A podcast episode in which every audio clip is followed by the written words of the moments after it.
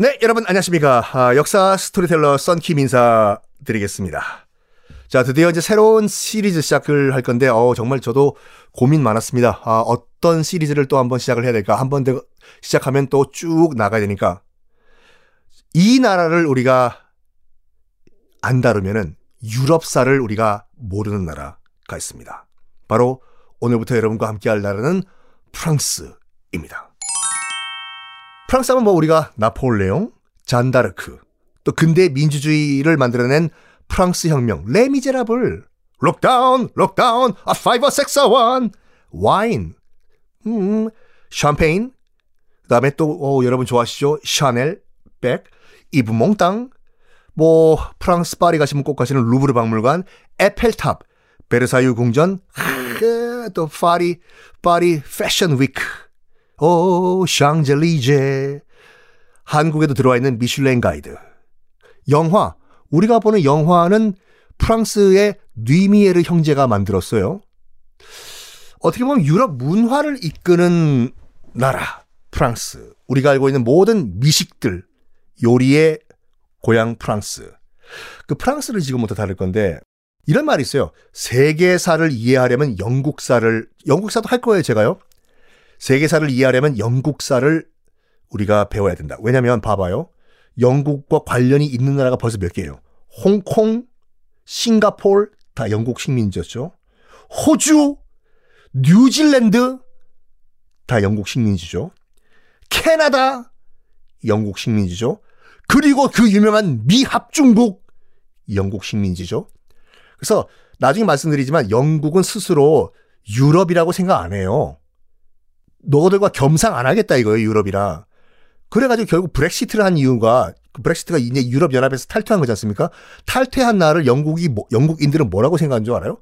여, 영국 독립의 나라라고 생각해요. 무슨 독립이야? 여, 진짜로 영국 독립의 나라라고 생각한다니까요. 유럽에서 독립했다고? 왜? 영국은 영국이지 유럽의 일부분이 아니다. 어디 감히? 그래서 세계사를 이해하려면 영국사를 이해를 해야 하셔야 되고 유럽을 이해하시려면 프랑스사를 또 이해를 하셔야 됩니다. 왜냐면 프랑스에서 파생돼 나온 나라가 바로 당연히 프랑스고 독일과 이탈리아 다 프랑스에서 쪼개져 나온 나라이기 때문에 그렇습니다. 자, 프랑스. 딱 보면 삼각형으로 생겼죠? 삼각형으로 생기고 면적은 한반도의 두 배 정도 넓이고 인구는 6,600만 명. 서쪽으로는 스페인, 동쪽으로는 독일 있고 음, 북쪽으로는 대서양이 있고 남쪽으로는 지중해가 있는 나라. 1, 2차 세계대전 때 독일과 치열하게 싸웠던 프랑스. 어떤 나라인지 본격적으로 들어가 보겠습니다. 먼저 호모 사피엔스를 언급을 해야 돼요. 아, 썬킴 세계에서 날로 먹으려고 하네. 아이고, 호모 사피엔스부터 얘기하면 뭐 이 방송 한 10년, 20년 하려는 거 아닌가? 아니 진짜로 호모 사피엔스부터 세, 언급을 해야 돼요. 호모 사피엔스가 일단 뜻 자체가 생각하는 사람이란 뜻이지 않습니까? 현생 인류요. 호모 사피엔스는 크게 두 종류의 호모 사피엔스가 있어요. 전기 호모 사피엔스 앞쪽에 미리 있었던 호모 사피엔스는 네안데르탈인이라고 하죠. 약간 우락부락하게 생긴 네안데르탈인이요. 지금으로부터 약 10만 년 전에 현재 독일 땅인 네안데르 지역에서 그 뼈가 유적이 발견됐 그 뼈가 발견됐다고 해서 네안데르 지방에서 발견됐다 해서 네안데르탈인이거든요. 현재는 독일이지만 범 프랑스 땅이었어요. 즉 네안데르탈인도 현재 프랑스 땅에서 아름아름 물론 다른 지역에도 있었겠지만 일단 발견된 곳은 프랑스 땅이에요. 자, 네안데르탈인이 물론 겹치는 시기도 있었고 결국에는 다음 후기 호모사피엔스인 크로마뇽인에게 전멸을 당했다고 하죠. 알려진 바에 따르면. 약 4만 년 전, 4만 년 전 네안데르탈인에서 더 발전된 후기 호모사피엔스인 현재 인류, 여러분도 그렇고 저도 그렇고 뭐큰 문제가 없다면 크로마뇽인이라고 등장을 하는데 이 크로마뇽이 또 어디냐 딱 보시면 알겠지만 프랑스어잖아요. 프랑스 서남부 지역에 있는 지금도 있는 크로마뇽 지역에서 이 뼈다구들이 발견됐다고 해서 크로마뇽 인이라고 합니다. 크로마뇽 인의 그런 뼈다구들은 지금도 프랑스 곳곳에서 발견이 돼요. 그러니까 무슨 말이냐면 우리가 알고 있는 현생 인류 네안데르탈인 그리고 크로마뇽 인의 대부분의 유적들은 현재 프랑스 지역에서 발견이 됩니다.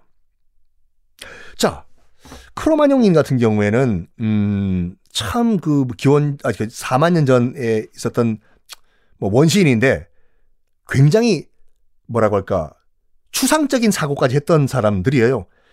그 프랑스에서 발견되는 그, 그 크로마뇽인들의 예술품들을 보면 벽화 특히 죽여요. 여러분 검색해 보세요 네이버에서 크로마뇽인 벽화 치면 나오는 게 채색까지 했어요 벽에다가 그 페인트 월 그까지 만들어 가지고 파란색, 노란색 이렇게.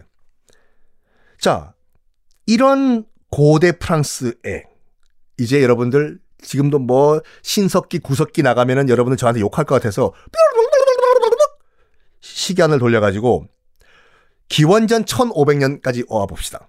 아, 썬킴 진짜 빨리 돌린다. 자, 고대 프랑스예요. 어, 고대 프랑스에도 뭐 원주민이 살았겠지요. 사람들이. 뭐 크로마뇽인들이 또 이제 진화를 해 가지고. 여기에 기원전 1500년 경에 프랑스 땅, 지금 현재 프랑스 땅에 다른 민족들이 우르르 몰려옵니다. 켈트족이라는 민족인데 원래는 터키 지방에 살던 민족이었어요. 터키 지방에 살던 켈트족들이 자 지도 펼쳐보세요. 흑해 있죠? 지금 우크라이나와 러시아가 치고받고 싸우는 흑해, 유럽의 방광, 그 주변에 살던 사람들이 켈트족이었거든요. 이 켈트족이 서쪽으로, 서쪽으로, 서쪽으로, 서쪽으로 이동해 와서 지금의 프랑스 땅에 도착을 합니다. 그리고 현지인들과 원래 있었던 프랑스에 있던 원래 사람들과 뭐 결혼도 하고 섞여가지고 새로운 민족이 탄생을 해요.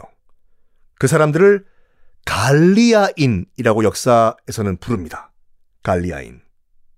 잠깐만요. 성기쌤. 그 켈트족이 지금 스코틀랜드에 살고 있는 그 켈트족 아닌가요? 맞습니다. 이 켈트족이요. 프랑스 땅에도 정착을 하지만 바다 건너가지고 영국과 프랑스 사이에 여러분 그 바다가 바다가 민망할 정도로 가까워요. 그 칼레 해협이라고 그 영국과 프랑스 사이의 그 해협이거든요. 14km에 14km 그 바다가 여러분 저기 그 뭐냐 그 부산과 대마도가 한 50km 되거든요. 근데 부산에서 날씨 좋은 날에 이렇게 보면 저기 부산에서 해운대에서 대마도가 보여요. 날씨 좋으면 50km인데 근데 프랑스와 영국 사이는 14km거든요. 이건 비가 오나 눈이 오나 보여요, 그냥. 그냥 아, 앞에 있어요, 그냥. 그러니까 프랑스까지 왔던 켈트족이 난 여기보다 저쪽 바다 건너가겠다 해서 또 일부가 건너가요. 지금의 영국으로 켈트족이. 그래서 영국 땅에 영국 땅에 켈트족이 쭉 살다가 쭉 살다가 나중에 영국 살 때 말씀드릴게요. 게르만족의 일족인 일족인 앵글족과 섹슨족이 또 바다 건너서 지금의 영국 땅으로 들어가요. 치고 받고 엄청 싸워요. 저요 켈트족이. 그래서 켈트족이 어디로 밀려가냐면 북쪽으로 도망가요. 우르르르. 그래서 북쪽으로 켈트족이 몰려가서 세운 게 지금의 스코틀랜드예요. 그래요. 지금 현재 스코틀랜드와 잉글랜드는 민족이 달라요. 스코틀랜드는 켈트족이고 잉글랜드 여러분 말하는 뭐 맨체스터 뭐 런던 이쪽에 있는 거는 게르만족의 일종이었던 앵글족과 색슨족이 합쳐가지고 앵글로 색슨족이라고 또 만들어지거든요. 종족이 달라요. 원래는 언어도 달랐어요. 스코틀랜드어와 당연히 영국은 English죠. 영어와. 그래서 지금 스코틀랜드 여러분 가시면은 에든버러 이런 데 가면은 표시판에 그 길거리에 영어와 스코틀랜드어가 함께 있거든요. 스코틀랜드어 딱 보면 영어 아니에요, 여러분. 하여간 터키에서 흑해에서 출발했던 켈트족. 프랑스 찍고 바다 건너서 영국 가서 나중에 앵글로 섹슨이랑 싸우다가 져가지고 북쪽으로 올라가서 스코틀랜드에 정착을 하고 요런 상황이에요. 나중에 그거는 영국사 할 때 다뤄드리고 다시 프랑스로 돌아와서 돌아와서 어? 그럼 그 말은 스코틀랜드인들과 그 프랑스에 살고 있는 원래 켈트족은 고향이 터키란 말입니까? 네, 맞습니다. 이 최근에 밝혀진 거예요. DNA 검사를 해보니까 스코틀랜드인들의 DNA와 그 프랑스인들 현재 현생 프랑스인들의 DNA 상당수가 흑해 지방에 있는 원 켈트족의 DNA와 일치한다. 즉 영국인들과 터키인들은 사촌 관계다라는 게 최근에 밝혀졌습니다.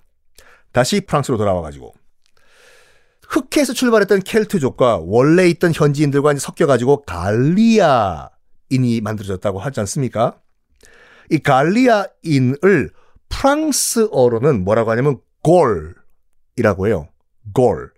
골족이라고 해요. 프랑스어로 자기네 말로. 그래서 프랑스인들 가운데서 last name에 드골이라는 이름 많거든요. 다 여기서 나온 거예요. 갈리아. 갈리아의 프랑스 발음 골. 드골. 그래 맞아요. 그 프랑스 장군이자 대통령이었던 드골 장군, 드골 대통령. 지금 파리의 공항 이름도 드골 공항이잖아요. 골이 됩니다. 자, 지금의 프랑스 땅에 그래서 갈리아인이 형성이 됐는데 엄청 싸움을 잘하는 민족이었습니다. 갈리아인들, 그러니까 프랑스, 이제 갈리아인이라고 할게요. 뭐 그게 더 편하니까.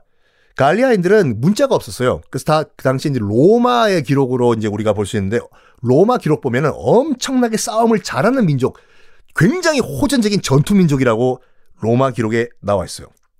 로마 기록에 보면 그 당시 갈리아인들이 어떤 형태였냐면 아주 키가 크고 아주 덩치가 크고 피부가 하얀데 긴 김, 금발을 하고 있다.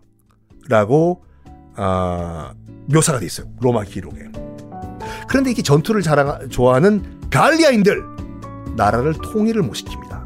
왜 통일을 못 시키냐? 그 다음 시간에 공개하겠습니다.